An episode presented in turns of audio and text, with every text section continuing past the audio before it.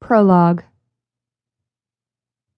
Barely over a month has passed since my first metamorphosis, yet it feels like a lifetime.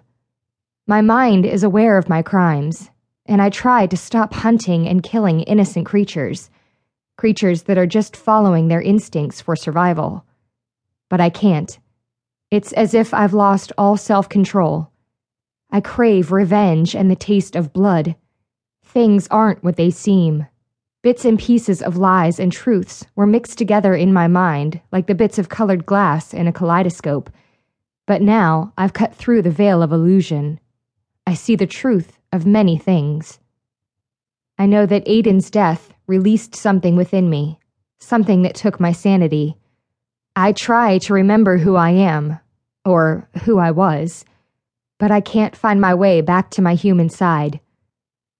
I'm not feral either. I'm far worse. I'm rabid.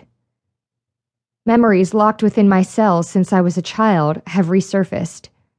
One thing I know is that Alexander Hunter made a mistake in not killing my sister and me when we were born.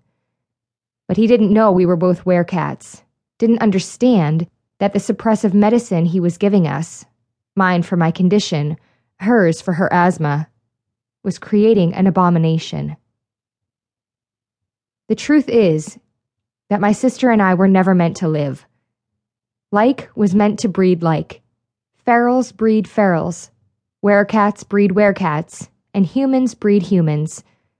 My sister and I are genetic hybrids, abominations. The medicines we received didn't actually contain our illnesses. They kept us alive long enough to allow our mutated cells to grow allowing the beast within to develop and mutate into a new breed of monster, ten times more powerful than werecat and feral combined, and ten times as dangerous. It was my fear and anger the night I was attacked in the alley that released my darker side for the first time. I know why Abby and I were always such scared little girls. The beast within fed our fears, hoping we'd eventually snap hoping we'd give in to those fears and let the beast out of its physical and mental cage, even as it whispered that it was coming to protect us. Still, I don't understand why my medicine stopped working. Maybe I outgrew it, but that doesn't explain Abby's change. I knew it was coming. I could smell it on her. Maybe Dr. Tanner's ionized inhaler wasn't as strong as Abby's old one which would explain her heavy bouts of asthma since Athens. Her asthma was her beast striking at her lungs, trying to break through until it finally did, escaping to the outside world to eat at Abby's mind until she, too, becomes rabid. She'll suffer the same fate as me, mad beyond belief, while her mind sits behind a veil, watching through sane eyes as the horror unfolds. Abby, I barely remember her now. Only when I'm allowed a brief moment to summon up a snapshot of sanity and remember these thoughts do I recall my sister, my best friend, or Aiden, the love of my life, dead now. I cry when I remember him, knowing I'll never kiss him again. The veil begins to close. It's time to hunt and feed on the reptilian, gator like creatures that took him from me. That was three days ago, and they're nearly all dead. The ones remaining are hiding in the swamps.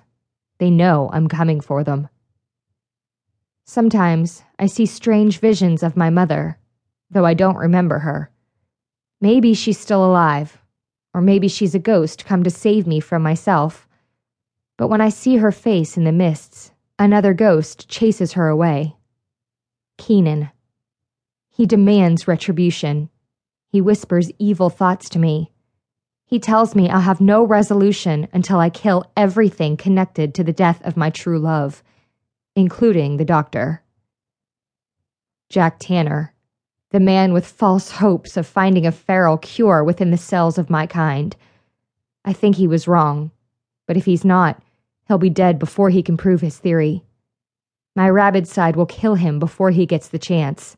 He's as responsible for Aiden's death as anyone. You're next, Dr. Tanner, and I'm coming for you soon.